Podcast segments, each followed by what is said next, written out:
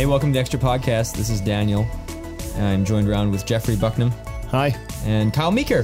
Hey Daniel, how's it going? It's great. It's good to be the here. doctor. The doctor is in the house. Both both of you are doctors, Yeah, thanks. but uh, So Kyle gets to be That's- known as Doctor, Yeah. and I don't. no, I haven't got a nickname for you yet. Yeah. Master. No? No. All right. Master of the universe.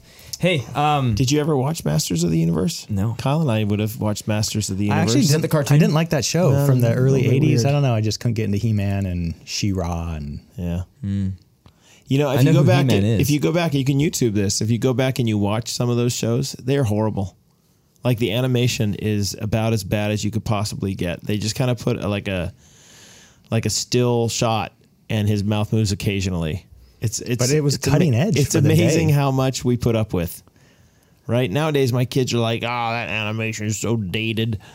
Whenever they see some movie that's from five years ago, oh, see, I can. The, the water's not rippling exactly how it normally does when you drop a stone in it. Is that you, Daniel? it's like me. Yeah, you look back at some movies and they look terrible now.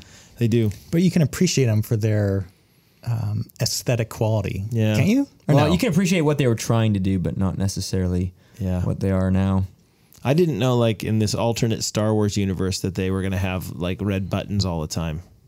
Think about that now. They're thinking to themselves, ah, man, why did we do Why couldn't we have come out with the first Star Wars now? Because then at least it would be digital on screens. But maybe, you know, in 20 years, we won't have screens. We will just be able to see it inside our eyeballs. Hmm? Hmm. Or to be on your glasses and you just watch everything. Oh, Kyle, did you So have a I have- Google Glass? Did you have a Google Glass? I don't have it unless I do, and I'm not actually watching you right now with my glasses on. I'm You're watching the World Cup. Kyle, you kind of have Coke bottle glasses, don't you? Um, yeah. My vision is is without correction very deplorable. Oh man. to put it mildly. I I don't know if they'd let me drive actually if I didn't have really? glasses on. Yeah.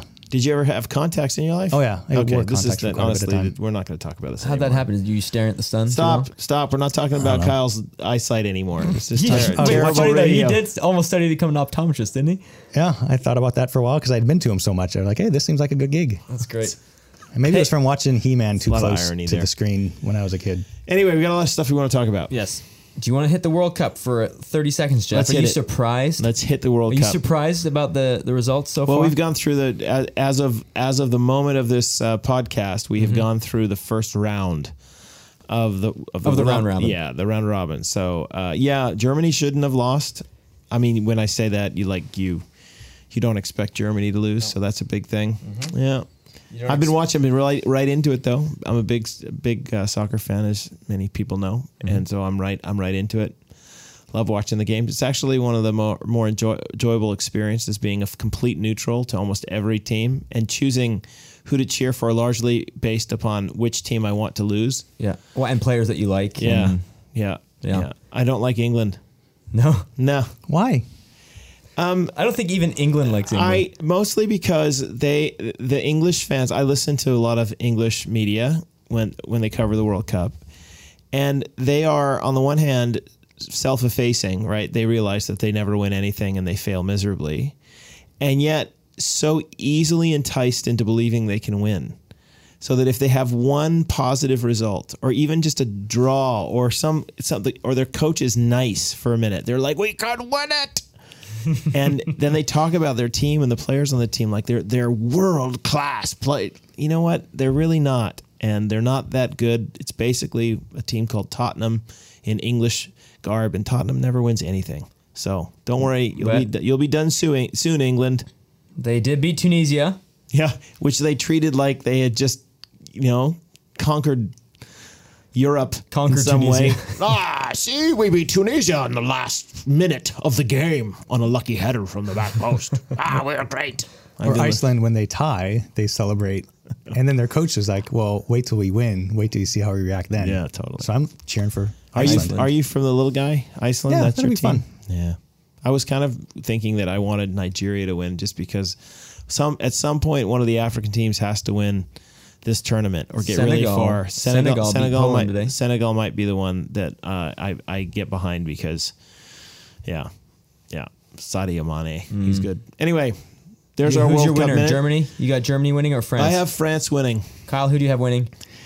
Um, I'm a football novice, and so for our Who you got staff- winning, Kyle? Oh, pool, I I picked Iceland to go to the final four, and Good. then and then England to win it all because the Premier League is played there, right? All right, Wouldn't that Kyle. make them? Watch. This will be the first time they they win it since 1966 because That's Kyle, right. 'cause Kyle picked them. Because Kyle picked them. I got Argentina beating uh, Brazil in the final. Nah, listen, European in European World Cups, it's always the European teams that do well, always. So Great. there it is. You Well- heard it here first. Let's move on to, uh, I guess, a serious topic, and this is, uh, I mean, a legal topic. This is a Christianity and culture topic, and this is also a culture topic as far as tolerance and as far as what the world might look like for Christians going forward in the future. I'm referring, obviously, to the Trinity Western decision. I believe we might have talked about this before uh, in, in slight detail about the decision that was going to be coming about the law school and their ability to have a law school. Now, we should say from the start that none of us here are very well read on this, and, and that Well, we, we've read we've read some. It's we're not none of us are lawyers, so when we say Yeah. when we say that we're not very rel- well read, we haven't. I haven't read the actual decision. right. I probably won't read the actual decision. So I'm more interested not in the legalities of it and the argumentation made by the Supreme Court on why it is they chose one way or another, but ultimately the effects of that decision on Christianity, on the way that Christians are perceived in the in the public sphere, that kind of stuff. Mhm. So let's tease that out a bit. Jeff, how, how do you see this playing out in the public square? The fact that now Christians cannot, you know, a Christian institution, a private religious institution, can no longer have a law school. Well, they never had they never had the law school to mm-hmm. begin with. What what the court I think what the court essentially has said in doing this, whether deliberately or not, is that is that Christians can't be trusted to train people for for service to everyone in the public square, if that makes sense. So so a Christian or institution that holds a certain sexual ethic cannot be trusted to train somebody to be a lawyer. Uh, by implication, I'm assuming they must they must be extending that to other areas as well, but at least to lawyer. I think that's one of the reasons that Trinity Western's a little bit, uh, or some I know are a little bit concerned about the fact they train nurses there and they also train uh, teachers there, which are both involved in the public square. And but so if the principle stands that Christ, that a Christian school with a certain sexual ethic cannot be uh, trusted to train um, professionals to serve everybody, regardless of whatever their religious or or sexual viewpoint is in the in the wider culture, then I that's gonna be it's gonna be extended to other areas as well. But I think that's the principle. I feel like I'm, wa- t- I'm talking around it. The principle is Christian schools cannot be trusted to train people for for work in secular arenas where they have to serve a wide population. Yeah, well, within that too, it's whether there should be access for somebody that was, um, you know, lesbian and gay, you know, LGBT affirming in their in their minds and their lifestyle, whether that person should be restricted access from any particular law school. Hmm. And so part of the And by um, implication, any particular school training any particular anybody. Mm-hmm. And I wouldn't say for any particular thing, I would say for things in the public square. So I think Christians are allowed to train people with their own religious viewpoints if those people are going to be serving that particular community, the Right. Christian community. Same thing with If Sikhs, same thing pastors. with Mormons, same thing, yeah. Because they're not interacting with the public square. Right, but as soon as uh, Christian, a Muslim, Mormon, as soon as, as as someone of a religious bent steps outside of that that religious sphere, the religious territory in a sense, and goes into the public territory, which is what higher education is about, then what the Supreme Court has effectively said is that we rule that territory. We're the ones that have the final say in that uh, that secular territory. Yeah, and we won't we won't allow as the rulers of that territory, we won't allow people who have viewpoints that differ from ours. Hmm. Which is the this to me is the the crux of it and the challenge in it. Quite honestly, is that I you you know as a as a significant pushback to the culture and to the the rulers, the current rulers in the culture, I kind of have a couple things to say. Number one, be careful what kinds of rules that you implement because these things very much can come back to, to, to bite you if you end up wanting to express your authority over over uh, minorities or for other other groups that don't hold your viewpoint. Okay, whether by minorities, I'm not using racially. I'm saying those who are, don't have the power in the current moment, the cultural So you're- power. You're, saying that even the Christians, the Yeah, Christians we don't have sense, are- cultural power. Are, are minority with So the power. Anybody who doesn't have cultural power in the moment, if you're going to use your cultural power to oppress other people, just be careful because you're not always going to be in power. Mm-hmm. And this is this is the challenge. This is the, the, the chief critique against Christianity for years, right? Is that you guys were in power and you marginalized people who didn't agree with you. Whether that's true or not, we can debate. But but that's what's happening right now. The pushback is, is almost a vengeful pushback. Well, we've been in the shadows for so long, and now it's time for us to take our. That's what the Pride Parade is about. That's why you end up calling it Pride, right? Is that we were shamed for so long, and now we have pride. So ultimately, I, I'm just I'm just saying that that's uh, just be careful what you do. The second point, though, the second thing, which is to me more important, is uh, I just don't understand how it is secularism can preclude itself from any claims of religiosity. Does that make sense? Totally. Like like that secularism says, well, look, there's a there's sacred world and there's a secular world, and the sacred world is where all the religions dwell, and they can interact with their religious stuff, but nobody really cares that much about it. But when you come into the public square, it's got to be a secular public square, a religionless public square. Mm-hmm. I just do not understand how it is that secularism does not fit all the hallmarks of a traditional religion. Right. So, for example, hit, hit get, get some examples there. Well, it answers all the questions that religions answer. Uh, is there a God or what's he like? No, there is none. We we are him, or the it has a grand story. Where did we come from? Uh, the primordial ooze that was started with the Big Bang. Matter has always existed. It's got a story of how people develop. Uh, it has the story of How they develop morality. yeah, evolution.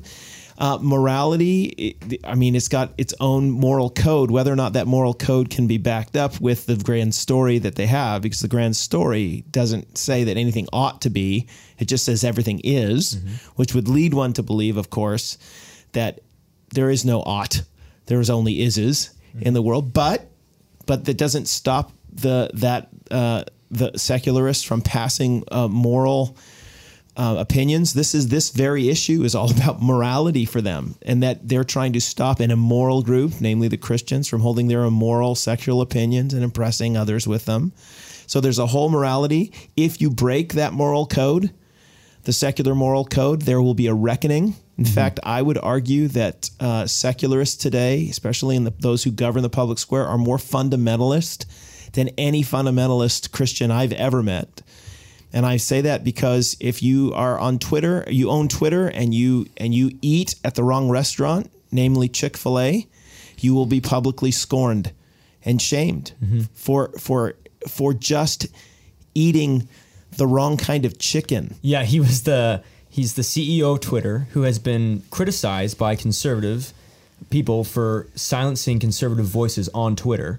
Yeah. He goes eats at Chick Fil A, who is, um, I, I think they refused to service or they made their stand clear on LGBTQ. Well, they no, they serve, they work. The, the LGBT people uh, work at Chick Fil A. They are served by Chick Fil A. There's no barrier in any way. Right. The president Dan Cathy, he does not. He, he is a Christian man, and he disagrees with the sexual uh, authorities today. He disagrees with the secular state regarding that issue. this issue, and Yeah. so so they have shamed him, and now anybody who t- who is near him is now shamed. Yeah. Even those who like his chicken. So the guy who was protecting that community is now being eaten by the same community that Right. he protected.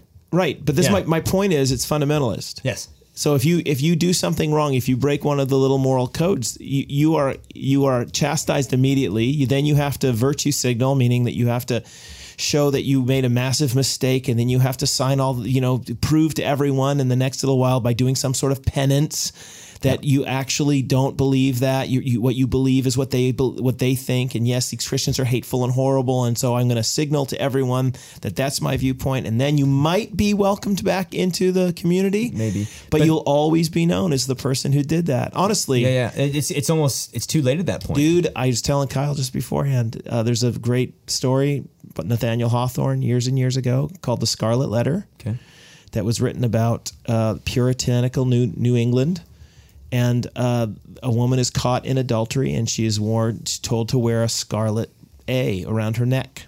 Okay, and the whole story is basically just chastising the idea, the story, the point of the story is chastising this society that is so, and that's where we get the language of puritanical. Yeah. That if you don't if you don't heed the moral code, you will be ostracized in the in the in the in the harshest manner. I have no idea how it is that secularists don't see that that's exactly what they do. Yeah. That in this day and age, it's not the Christians who are oppressing anybody. It's actually it's actually the the Secularists. the secular authorities. They have the cultural power and they're the ones who are now using that cultural power to inflict their judgment on whomever gets in their way. Yeah. And again, there's a danger in that. Yeah. So you recommended to me a TED talk. Can I recommend it on the mm. program? Yeah. It was by a guy named Jon Ronson. And it was called "When Online Shaming Goes Too Far." And he, you've mentioned this lady before. What was the uh, lady on Twitter who got? I can't remember her name, but she she made some uh, some offhanded jokes while she was traveling to uh, to South Justine Africa. I Sacco. think. Yeah, she was traveling to South Africa, and she made some jokes about. She had to stop over in England, and she made jokes about the Yeah. state of dentistry in England. And then when she was going to South Africa, she made a joke about AIDS. yeah. which in the end was I mean it was it was, not a good joke. It was Mm-hmm. poorly. It, it, she was being sarcastic, but you you know you can't tell sarcasm on But Twitter. then she boards a 13-hour flight, and in that was 13 hours online, she gets shamed and destroyed And people- fired, and basically. fired, and people find it cathartic, like they're entertaining some sort of justice on, on this lady, and she doesn't even get to have a trial or get to explain herself and say, "Hey, this is." Um, right. Like look this what- was just a joke, and Look I what made a- happens on college campuses all the time nowadays. Yeah. Right. So if you don't create a safe space or you don't uh, you don't uh, you're not woke enough as a professor, uh, you will be. And if you you you'll be chastised if you don't allow if you allow a Christian speaker to come to your school now. They can't speak because uh, they're you know even if they're, you've invited six other religious traditions, you can't allow the Christian to talk because the Christian is a hate monger and horrible and must be must be ostracized and pushed to the mar- margins. Again, this is not. I just don't think. I, like I'm an American. My mother was Canadian. America. Um, I'm a Can- pursuing Canadian uh, uh, citizenry. I, I I just citizenship. Sorry. Like I I I just I thought we were better than this. yeah, yeah, yeah. It's Uh, interest- go ahead. Yeah, just to think about the the religious aspect of something that uh, comes across as very non-religious and, and neutral in religion, the secular idea, um, just the expressions of of being woke or being awakened to the realization of what they are promoting, and that awakening to like a deeper insight, the true insight, is is a very, in a sense, religious term. Yeah. And then the the use like a- of shame, um, because certain groups have been shamed so much historically. Now the shame can be turned around to the groups that used to uh, pr- promulgate the shaming. So it's it's like a justified redistribution of the shaming for a time until things get balanced out. And and again, the shame is part of what what cultures and religions.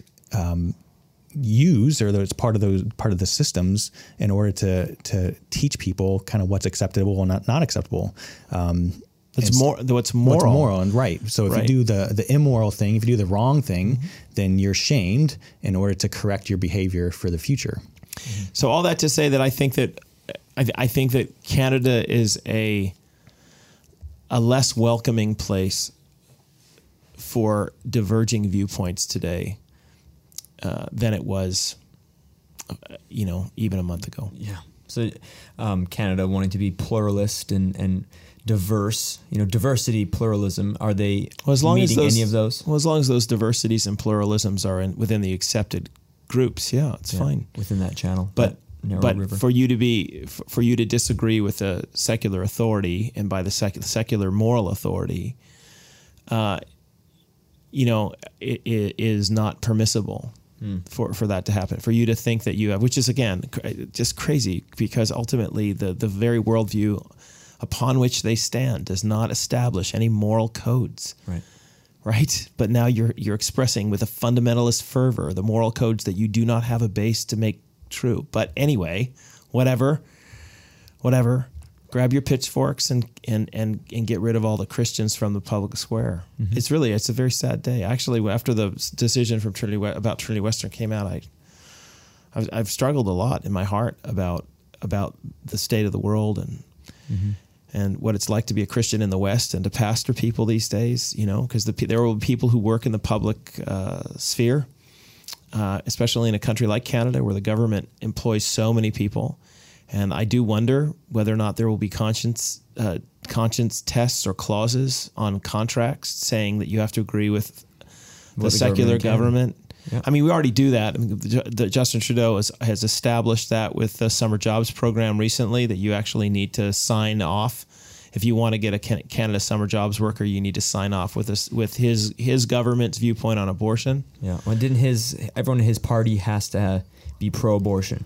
You have to be. For I don't it. know, but again, my point another- is that that I can't. I just don't see what would stop them from making such such a conscience clause required for every lawyer in the in the country. Uh, I don't know why they wouldn't do that for teachers. Kyle, do you know any reason why nurses wouldn't be required, or doctors, or anyone who works for the? Because it's all governed by the state. All of these areas are governed by the state. I just don't see what the Supreme Court essentially has done is o- opened up that Pandora's box. Yeah. Right. So the It's an acid to lead eat through everything. yeah. So this the the state now through the Supreme Court ruling has repositioned itself and reaffirmed that it gets to determine what what marriage should be. And any type of religious system and, and or religious uh, institution, in this case Trinity Western, that has a marriage covenant or tries to tr- tries to define marriage traditionally and biblically, um, they can do that as long as they stay within their own space. But as soon as they come outside their space uh, into the quote unquote state's space, then the state determines what marriage is. And if you don't agree with that, then um, you you can't play ball there. Yeah. The uh, there's a great article in the Globe and Mail, Canada, by Margaret Wente, and she talks uh, about what could happen to the Salvation Army. Even uh, something that's been an organization that's been around for years doing humanitarian work uh, for like Christians and non-Christians, and she says that like around the the idea of and and the practice of assisted suicide, assisted death. She writes, and we will see more. The Salvation Army, which by the way, Margaret's not a she's not Christian. She's a she claims that she's like a non-believer. She's a secularist. She says, and we will see more. The Salvation Army, which used to run some of the best hospitals in Canada, has already been driven from the medical field, partly because of its Christian beliefs. How long will it be before its superb palliative care hospital in Toronto also gets put out of business because it refuses to euthanize its patients? And then she continues, if you're a non believer, as I am, maybe you think these things are no big deal, but look at it this way this ruling doesn't enhance, doesn't enhance the spread of tolerance. Its effect is to punish minorities and narrow the range of diversity by denying people the right to congregate voluntarily in a small private institution and practice their beliefs as they see fit. It pushes them to the margins. Is this really our idea of a tolerant, pluralistic society? And she writes, I don't think so. So it's it's just fascinating. So as Christians, then, I mean, where's the hope in this? I think I'm go ahead, Kyle. Well, it's, in one sense, it shouldn't, shouldn't surprise us. I mean, Jesus said if, if you pursue him, you know, to expect persecution. So we um, in the West have been, um, we, we've had things maybe too comfortable for too long, or we haven't engaged as actively and compassionately and fervently uh, through God's word as we should have. And so we've deluded ourselves in a sense to think that that life in this world and the Western world and how we conceive of you know the good Western life, so to speak, is that's not the new heaven and new earth. That's not the the ideal um, kingdom that Christ wants to bring in and will bring in. Um, so this this surprises us, but it shouldn't. Do you know there was a time in the early in the early church where uh, Christians like us, in order for them to engage with the Roman society, had to play by the Roman religious rules. Okay, which is essentially. By the way, there is there is no non-religious space in the world. Every every non-religious person has a religion, and that religion might be agnosticism, it might be atheism, it might be whatever. But at the, that's religion is part of humanity. That's what we are. Yeah, religion as a as a, a way to understand who we are, Right. what we're about, what's what's what's to be shamed, Yeah. and what should be shameful. Everybody's got a view. Okay. Mm-hmm. So the public square is governed by, always governed by somebody who's got a religious viewpoint. uh, in the Roman world, those particular religious viewpoints saw the emperor as being a god. And so, in order for you to partake of anything that had to do with the the the wider culture, you actually had to go out of your, your way at points to to virtue signal.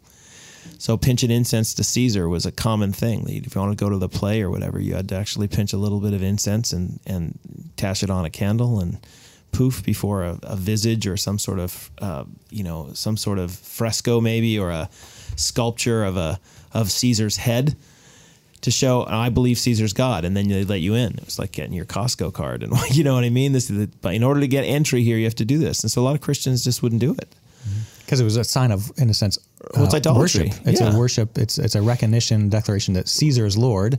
When the early declaration of Christians is that Jesus is Lord. Mm-hmm. So to be part of a trade union in those days, right? Which is, I mean, we have unions these days. Similarly, if you wanted to go to your union meeting, so think about this and made you know NFL football or whatever union that you think of, you know, uh, or the or the BC Teacher Federation, it- you, you had to actually go and you had to ha- eat a meal that was uh, that was a, a, a worship to a God that was going to look after you.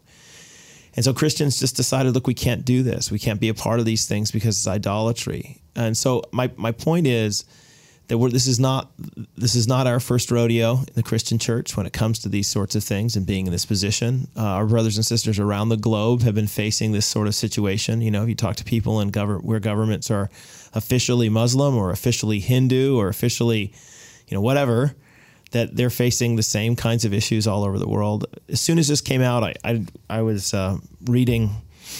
I was actually reading a couple passages that came to my mind immediately. But First Peter four was especially one. First Peter four twelve, where it says, "Dear friends, don't be surprised at the fiery ordeal that has come on you to test you, as though something strange were happening to you." Uh, and there's two th- important things in that verse.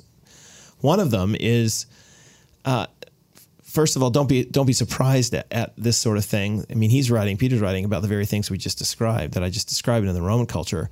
So Christians shouldn't be free, we, like we should expect that this is the way it is. Number one, but secondly, it's interesting how he gives the purpose for this right in the middle there. He says, "It's come on you to test you." And he goes further to describe that a little bit. In verse 13, he says, But rejoice in so much, or in as much as you participate in the sufferings of Christ, so that you may be overjoyed when his glory is revealed. If you're insulted, so this is what he means by sufferings of Christ. If you're insulted because of the name of Christ, and that means that if you're following Christ's way, right, his moral code or whatever, which is what in this case Christians are doing when they uh, when they when they hold up a biblical sexual ethic. If you're insulted, uh, if you suffer, or sorry, if you are insulted because of the name of Christ, you are blessed, for the Spirit of glory and of God rests on you. If you suffer, it should not be as a murderer or a thief or any other kind of criminal or even as a meddler. However, if you suffer as a Christian, do not be ashamed, but praise God that you bear that name. For it is time for judgment to begin with God's household. What does he mean by that, Kyle? this is this is a time going back to what you first started reading about time of testing in a sense of that this is a uh, one of the many things that are going on and there's never just one thing going on and here's a great example that one of the many things going on is that the people who call themselves christians will have an opportunity to really evaluate what that means. Is this something that i do simply because my parents brought me here and i have some good friends here?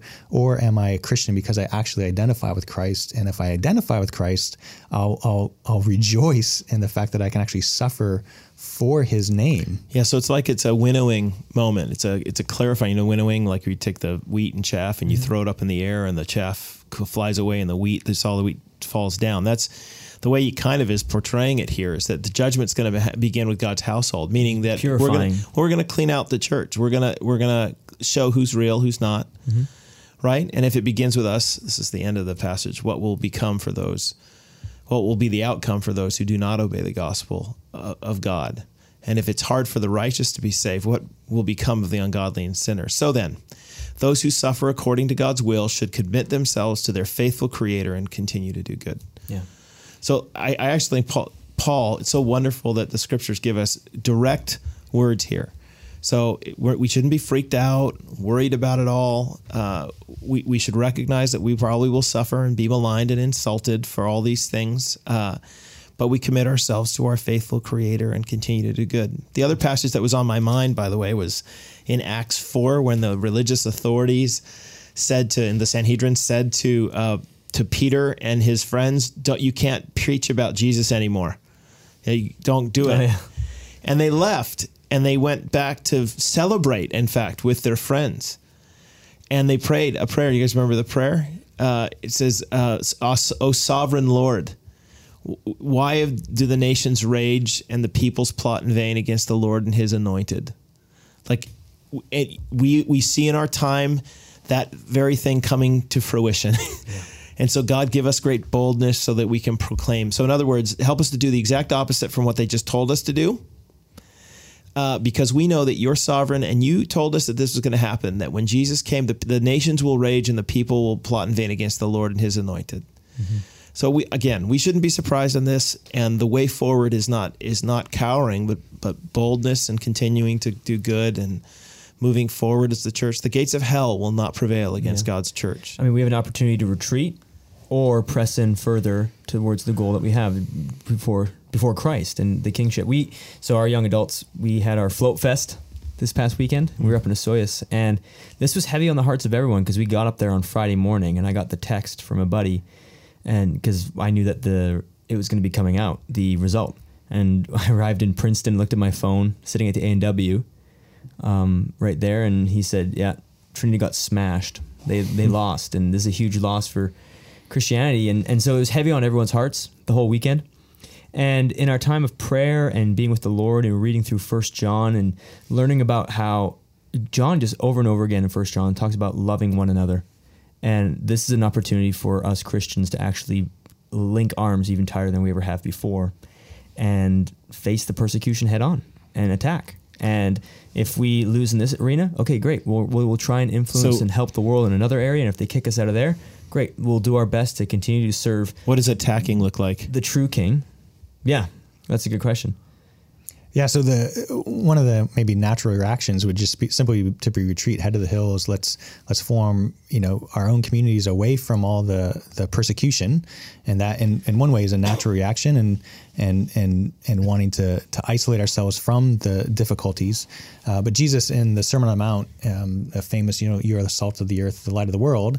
Uh, the light of the world part says, You are the light of the world. A city set on a hill cannot be hidden, nor do people light a lamp and put it under a basket, but on a stand, and it gives light to all in the house. So there's this idea that we project light and truth to all those around us. And in the same way, let your light shine before others. Why? So that they may see your good works.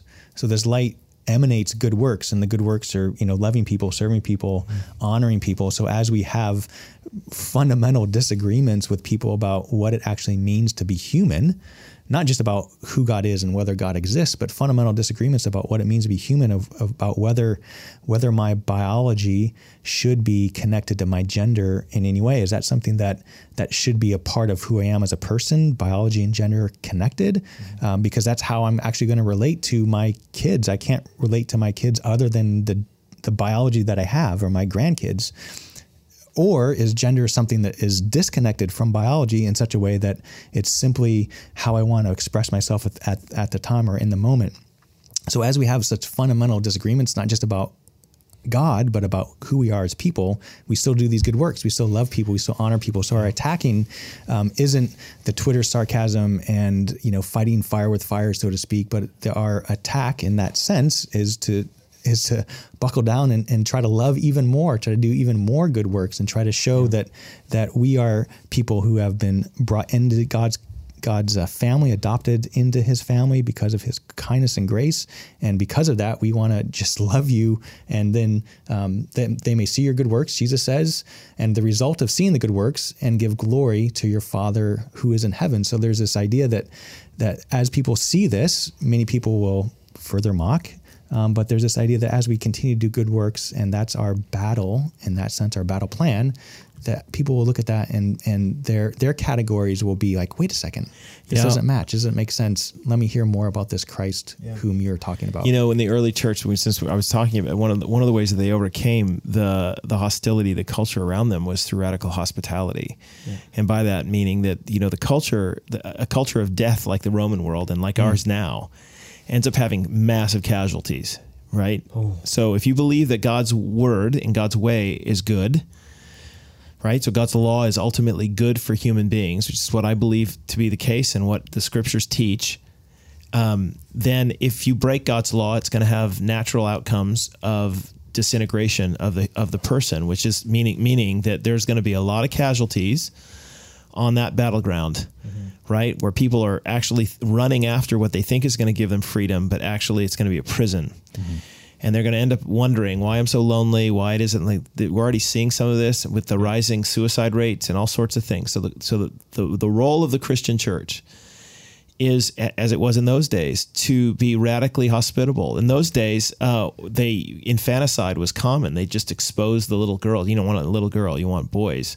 And so it was acceptable for you to take the little girls and just expose them and put them basically at the, they have these Roman baths and they would just drop them down basically the toilet and the little girls would cry and die.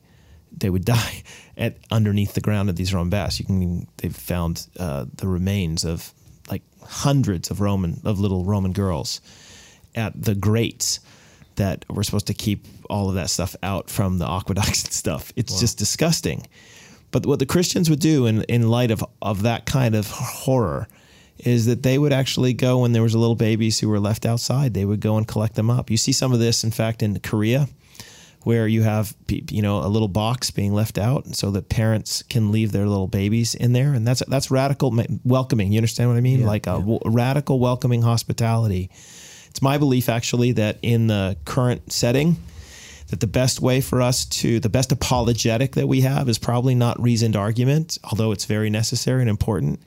But the best apologetic the christian church has is actually radical hospitality in the days ahead. A kind of community life a kind of welcoming spirit a kind of um, robust love as kyle said love for one another that ends up breaking the mold so that when people walk around and they in, in this culture of where they're ga- they're disintegrating they look over at christians who are just living qualitatively differently. Mm-hmm. Everything's going to come crashing down around them, and they, yet they see that and they see and, and then they're, they're doing okay. And their interest is peaked. And this is where i think peter's after too and he says always be ready to give an answer Yeah. for the hope that is in you. So he's, in a world that's hopeless there will come a time because of the radical hospitality because of the christian church because of the love that we can show toward outsiders toward those who are suffering so Mm-hmm. toward the, the casualties on the battlefield people will start thinking well you know what I don't actually like this path that I'm on. Yeah. Perhaps, perhaps there's a better way. yeah. So I think this is actually, believe it or not, like oddly a good moment for the Christian church, right? Well, Peter will use language of an elect exile, right? Yeah. We're living as exiles, and um, but also also we've talked about as a staff that we are um, we're citizens of heaven, Hmm. and this church, Northview, and other local churches are embassies of that other kingdom uh, of the of the and who the King is Christ, and so we belong to that country. We have a citizenship of heaven. and it transcends our, our local and transcend, our our King transcends our obedience to the to the local authorities Mm-hmm. as well. We answer to another who wants us to answer to our local authorities wherever those local authorities are in line with Mm-hmm. His will. Yes. and and then ultimately we have the hope as well, not just in this in this time, but that that King promises to come back, and He will right everything, and He'll make it good, and and those who have done injustice will answer for it. Right, and he his his side is the right side of history. Yeah, Ultimately. and always has been, and always will be. Right. So that's that's the other fun side of it is which side will you pick? Yeah, I think one of the things that helps me too is the memory, the the, the remembrance that uh, the people of God have been around a very, very long time. If that makes sense, both in Israel and God has kept His covenant with His people, and in Christ now He's keeping His covenant with His people, and uh, the church and Israel before her uh, face have faced a lot of trouble, a lot of critiques, and a lot of everything, and uh, we're still standing. So when you see these kinds of things come and go, and do different governments come and go, and different winds come and go, what's beautiful is the pre, pre, uh, the uh, preserving grace of God over His church and His people, and it, we will be here long after Justin Trudeau is not in power, and the church will be here long after SOGI is a is a is like an odd remembrance from people. I'm not suggesting that it's going to get better necessarily. I'm just saying that no matter what the government is of those days, they'll think, "Oh, we're the ones who answer.